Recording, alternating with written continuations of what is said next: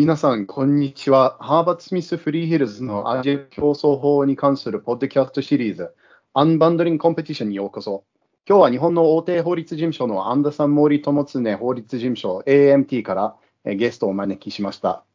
まず私自身について簡単に自己紹介いたしますと、私はハーバード・スミス・フリーヒルズの登記オフィスで競争法専門のジョエル・ルーベンと申します。そして今日は M&A と競争法を専門に質問をなされている金子良一先生をお越しいただきました。金子先生、えー、今日は本当にありがとうございます。どうぞよろしくお願いいたします。ありがとうございます。ルーペン先生、よろしくお願いします。今回のエピソードでは、日本や海外の多くの国で検証になってきているトレンドに終点を当てたいと思います。具体的には、ある取引が規制当局による審査対象になるのかの判断がますます複雑複雑化しているという現状について議論したいと思います。比較的最近までは競争法関連の企業結合規制の判断基準は世界の大半の国々で割と客観的な要素に基づいていました。もちろん、かなり射程が広範囲な基準も存在します。例えば、少数ではありますが、まあ、EU、中国のように、純枠に海外で設立されるジョイントベンチャーであっても、届け出の対象になる国もあります。ただ、これまではそういう場合でも、少なくとも届け出基準が満たされ、届け出が必要なのかについて、まあ、客観的に判断することが可能でした。企業結合規制とは別に、特に欧州でですね、体内直接投資について審査を行う国もあります。こうした制度はやや予測可能性をかける傾向がありますが、少なくとも従来は、まあ、明らかに国家安全保障に関連する取引や、非常に価値のある取引に対象が限定されていました。ところが、ここ数年の間に企業結合規制と体内直接投資規制の両方の分野で、このような手続きや客観性や明確性が徐々に薄くなる傾向が、まあ、いくつかの国で見られるようになりました。そこで金子先生、まずは簡単にごご自身とご専門分野の紹介をしていただいた上で、えー、従来の日本におけるルールについて、えー、お話しいただけますでしょうか？はい。ご紹介いただきありがとうございます。えー、私はアンダーソン・モーリー、友常法律事務所、パートナーの金子良一と申します。本日よろしくお願いいたします。えー、私は主にですね、えー、国内外の、えー、クライアントの皆様に、M&A 取引ですとか、えー、投資案件を中心にですね、えー、企業法務に関する、えー、アドバイスを幅広く、えー、行っております。えー、特に M&A 弁護士としてですね、えー、契約交渉であるとか、えーまあ、ディールのサポートは、え、もちろんやらせていただいておりまして、まあ、この他ですね、え、企業結合規制ですとか、え、体内直接投資など、M&A 取引や投資案件に関連する規制法のアドバイスというのも、え、多く行っております。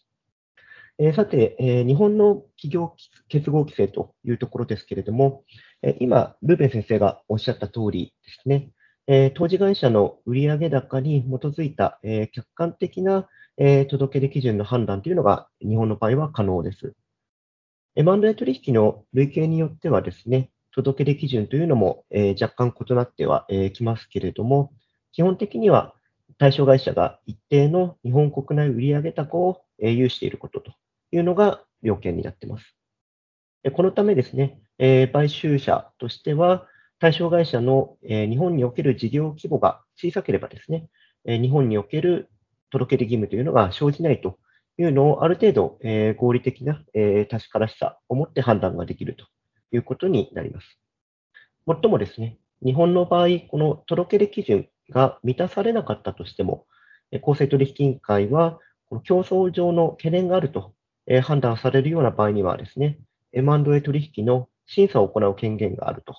いう点には留意をする必要があります。例えば、2019年のことですけれども、公正取引委員会は、医療用情報データベース事業を営んでいた日本アルトマークの医薬品情報提供プラットフォーム事業者であるこの M3 と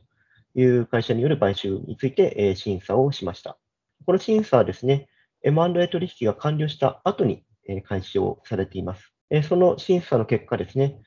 この取引には、行動的問題解消措置というものものが付されています。具体的にはですね、問題解消措置として、日本アルトマークがですね、M&A 取引の完了後も、競合事業者に対して、医療用情報の提供の継続といったことが義務付けられております。なるほどですね。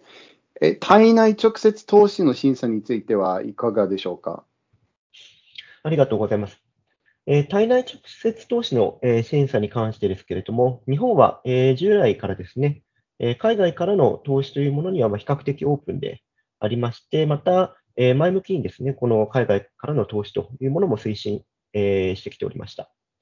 えしたがってですね、体内直接投資について、まあ、過度にですね、厳しい審査というものは、え、行われてきませんでしたけれども、ま、一般論としては、この外国の投資家が日本国内への投資を行う場合には、比較的シンプルな事後報告書の提出というものが、まあ、義務付けられるというのが、えー、原則的なところでした。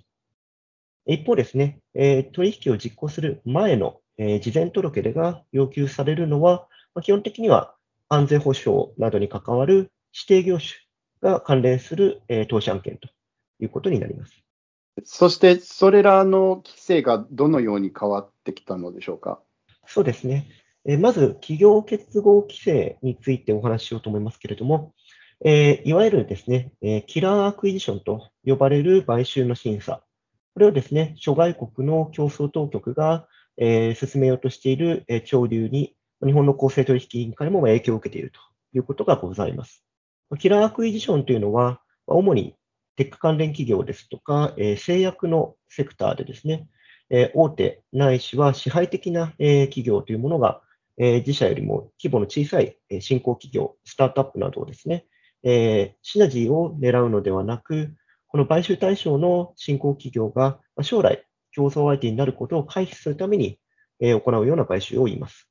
この日本の公正取引委員会はですね、例えばドイツですとか、最近では韓国のようにですね、新たな届け出基準をこのキラークイジションのために設けるのではなくてですね、令和元年の12月に企業結合審査の手続きに関する対応方針を改正すると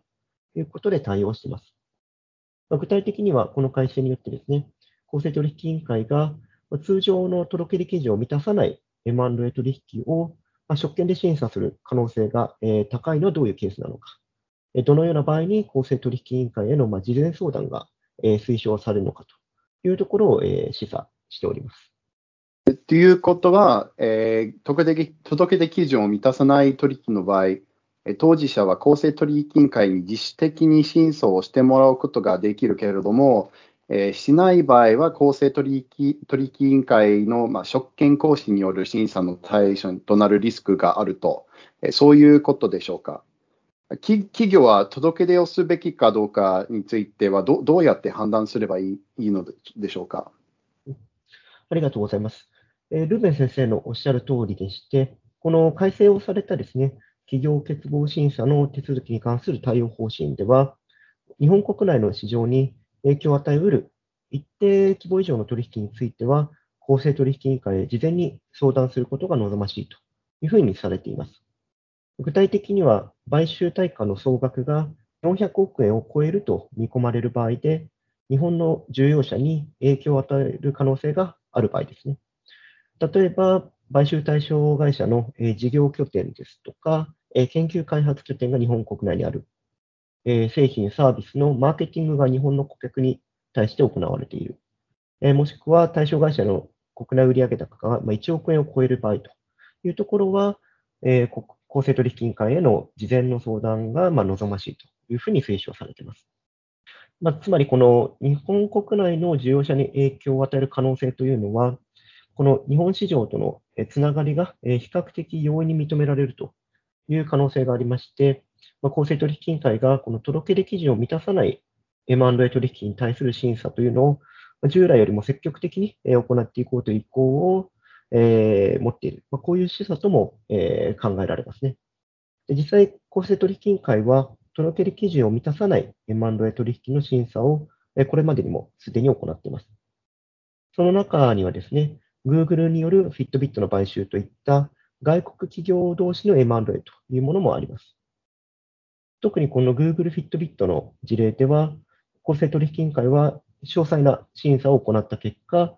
Fitbit の日本における売上高というのはま比較的小さかったんですけれども、え問題解消措置を課すというふうなことをしております。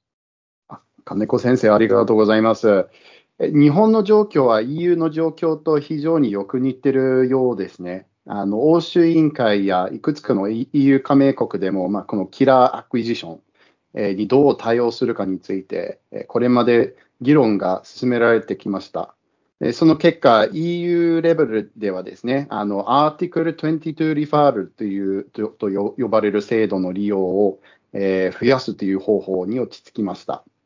どうして Article 22第22条かというとですね、あの EU 加盟国は、え欧州連合企業結合規則第22条に基づき、えー、M&A 取引が欧州委員会の届け出基準を満たさない場合でも、えー、欧州委員会にその企業結合審査を要請、まあ、リファールすることが、えー、できるという基準が、あります。この第22条要請制度、リファール制度、えー、は、えー、以前からあったのですが、えー、使用されることは非常に、まあ、稀なことでした。で、欧州委員会は今後の、え、このリファールをの利用利用頻度がかなり高まる見込みであると述べており、実際、すでに欧州委員会によって何件かのかなり重要な M&A 取引がこのリファールに基づき審査されています。欧州委員会はどのような場合にリファールに基づく審査の要請がされるべきかについての指針も発表しています。それによると、やや批判の声もあるところではあるのですが、M&A 取引がリファールを行う EU 加盟国自体の届け出基準を満たさない場合でも、欧州委員会にリファールに基づく審査を要請することができることを明らかにしています。そのため、まあ、どのような場合に M&A 取引が審査の対象となるのかについて、まあ、明確に定量化されたルールがないことになり、実質的な分析、つまり競争への影響に関する分析が必要となってしまいます。こうした動きはすでに出てきています。えーと、例えば特に話題になるのは、え米国のバイオ企業イルミナによるグレールという医療用検査技術会社の買収があります。えーと、この案件はですね、あのどの EU 加盟国の届け出基準も満たさなかったにもかかわらず、えー、欧州委員会にリファーレルされて、現在二次、第二次、え二次審査中です。ところで、金子先生、えーと、先ほどのお話の中で、体内直接投資について解説していただきましたが、えーと、その分野ではどどんな変化がありましたか？はい、ありがとうございます。そうですね。日本のいわゆる外為法では、先ほども少し申し上げましたけれども、外国投資家はですね、日本に対する投資について、基本的には自己報告書の提出というものが、えー、義務付けられています。えー、しかしですね、近時の外為法改正によって、体内直接投資等の事前届出が必要となる指定業種のリストがさらに拡充されています。改正後の指定業種のリストでは、エネルギー、放送、通信など、まあ、従来から国の安全保障に関わる分野として指定業種とされてきたものに加えて、例えばソフトウェア業ですとか、情報処理サービス業、インターネット利用サポート業といった業種が新たに追加されました。えー、またですね、例えば重要な経営事項に関する議決権の行使等ですね、外国投資家の出資比率には変更がないような一定の行為というものも体内直接投資等に該当しますので、事前届出の要否を検討する必要がある点にも注意が必要です。一方でですね、外為法の改正に際しては、体内直接投資等に対する審査と、ただ体内直接投資等を促進する、えー、そういうバランスというものも図るため、新しい免除制度というものが導入されています。この免除制度の適用がされるかというのは、まあ、上場会社か非上場会社か、また指定業種の種類などによっても異なってきますので、かなりですね、複雑で難度の高い分析というものが求められています。まあ、このあたり、体内直接投資に関する欧州の状況というのは、ルーベン先生、いかがでしょうか？そうですね、あの EU では、えーと、このポッドキャストシリーズでも取り扱った、えー、EU 体内直接投資審査規則、えー、を受けてですね、あの多くの EU 加盟国が、えー、その体内直接投資制度、えー、が増加しています。いくつかの EU 加盟国が、えー、初めて体内直接投資審査制度の導入を検討しており、えー、また、例えばドイツやフランスなど、す、で、に審査制度がある加盟国では、その制度の強化、えーと、対象範囲の拡大を踏み切っています。そのため、企業は体内直接投資の届け出義務について、まあ、これまで以上に検討する必要があります。場合によっては、例えば EU レベルでは競争法関連の届け出義務がある場合だけでなく、それとはまた別に、各 EU 加盟国で対内直接投資の届け出が必要かどうかを検討しなければならないこともあるかもしれません。EU 域外で言うとですね、えーとまあ、ごく最近イギリスで施行された National National Security Investment Act、え日本語では国家安全保障、え投資法が注目されます。この新しい法律に基づく制度では、え国家安全保障に関わる業種の場合は強制的に届け出が求められる場合があります。しかも、え所管大臣はですね、え強制届出制度の範囲外の取引についても、え職権で審査を行うえ降臨するという言い方をしていますが、えー、まあえっと、広範な裁量があり、場合によっては、その取引の完了後、最長5年間、えー、は、え職権により調査を開始することが可能になっています。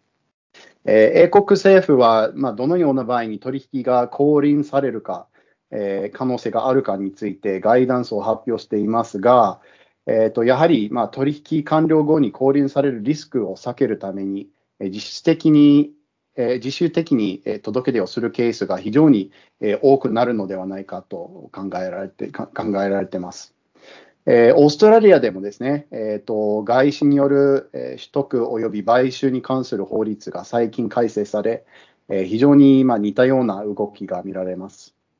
それでは、えー、ここで、えー、今日のお話を総括すると、えー、日本でも海外でも、えー、これまで以上に競争法及び体内直接投資関連の届け出をしなければならない場面が増え、えー、届け出義務がないような場合にについても、まあ、当局が取引を審査する権限の拡充する傾向が強まっているということが言えるかと思います。また、まあ、どのような場合に当局がそのような権限を発動するかについて、ガイダンスが発表されているケースがありますが、その内容は必ずしも完全に明確ではなく、今後、新しいルールの発展とともに理解を含めていくしかないという、未知数の部分が非常に大きいというのが現状だと思います。金子先生、このような状況を踏まえ、企業はどんなことを考えていくべきでしょうか？そうですね。このようなまあ企業結合規制や体内直接投資規制をめぐる動きといいますか、動向、まあ、これはですね、デューデリジェンスや契約の交渉といった M&A 取引の進め方、ダイナミズムにですね、非常に大きな影響を及ぼすのではないかというふうに思っています。まずですね、買収者、投資者サイドとしては、届け出の必要性について、売り主、対象会社サイドと、ま、早い段階から検討することが望ましいというふうに言えるでしょう。対象会社の世界各国における事業内容というものを早く、え、把握するために、よりしっかりとですね、デューデリジェンスを行うというのも、え、検討の必要があるかもしれません。またですね、公正取引委員会の企業結合審査の手続きに関する対応方針によれば、対象会社の日本国内売上高が1億円に満たない場合でもですね、公正取引委員会の審査の対象になる可能性があるというところからするとですね、より大規模な取引の場合というのは、買収対象の日本における事業活動というものも慎重に吟味するべきかなと思います。またですね、体内直接投資の届け出というところに関しては、売り主、対象会社サイドから開示された情報をもとにですね、指定業種に分類される事業が、え行われているかどうかというのを把握することも必要になります。一方ですね、売り主側としては、特に任意で届け出をするという場合には、M&A 取引が審査される可能性がある程度明らかでないことにはですね、M&A 取引の実行の前提条件にこの届け出をするというところは難色を示すという可能性もありますので、この点はですね、ま、交渉を通して協議が必要になる条項となるかもしれません。また、入札案件のような場合にはですね、スケジュールが非常にタイトですし、デューデリジェンスを行う機会というものも限られてくるということになります。またですね、入札をする買収サイドとしては、取引実行の前提条件を増やすということには、消極的にならざるを得ないというところもあるかと思いますので、非常に難しい判断を迫られるという可能性も出てきます。このためですね、従来よりもさらに早い段階で日本法の専門家からアドバイスを得るということが重要かなと思います。この点ですね、当局に M&A 取引について、関心があるかというところを、事前に相談するということも実務上の対応としてはあり得るかなと思います。これによってですね、任意の届け出をしなかった場合のリスクというものは、ある程度把握できるかもしれませんけれども、買収サイドとしてはですね、この検討している取引が公正取引委員会の審査の対象にならないということをまずは説明をするというために、売り主、対象会社サイドからですね、情報を収集する必要というのも出てくるのかなというふうに考えています。はい、それは間違いないでしょうね。金子先生、今日はありがとうございました。えー、今日の話から、えー、企業が M&A 取引の計画を行う際にですね、えー、考えるべきことがたくさんあるということを国内外の企業にご理解いただけたのではないかと、え思います。え視聴者の皆様、えも今日は、えどうもありがとうございました。えこのアンバンドリングコンペティションというポッドキャストシリーズは、えまあ、これまでのエピソードを含めて、え HSF のウェブサイトのほか、え Spotify や Apple Podcast などのアプリからもアクセスしていただけます。えー、金子先生、えーと、最後に、えー、日本の企業結合規制や体内直接投資規制をはじめ、日本の法律の動向についてもっと知りたいと思われる視聴者の方のために、AMT からのまあお知らせなど、何かありますでしょうか？ありがとうございます。AMT ではですね、M&A、会社法、え競争法はもちろん、様々な法分野のニュースレターも配信しておりまして、バックナンバーはですね、MT のホームページからもご覧いただけます。また、私自身もですね、M&A、投資を中心に、セミナーや執筆を、させていただいておりますので、セミナー情報ですとか、企業結合規制、体内直接投資規制の最新の動向に関するオンライン記事などもですね、え MT の私のプロフィールの、えページですとか、え金子良一の LinkedIn などからもアクセスできますので、えぜひご覧いただければと思います。この MT はですね、日本のリーディングファームとして非常に高い評価を受けておりまして、より多くの国内外のクライアントのニーズに応えていくためにですね、HSF の、えー、先生方との関係というものも、えー、とても重要だというふうに考えています。えー、ですので、本日はですね、え HSF の、えポッドキャストに、えこうしてお招きをいただいて、え大変、え光栄でした、え本日はありがとうございました。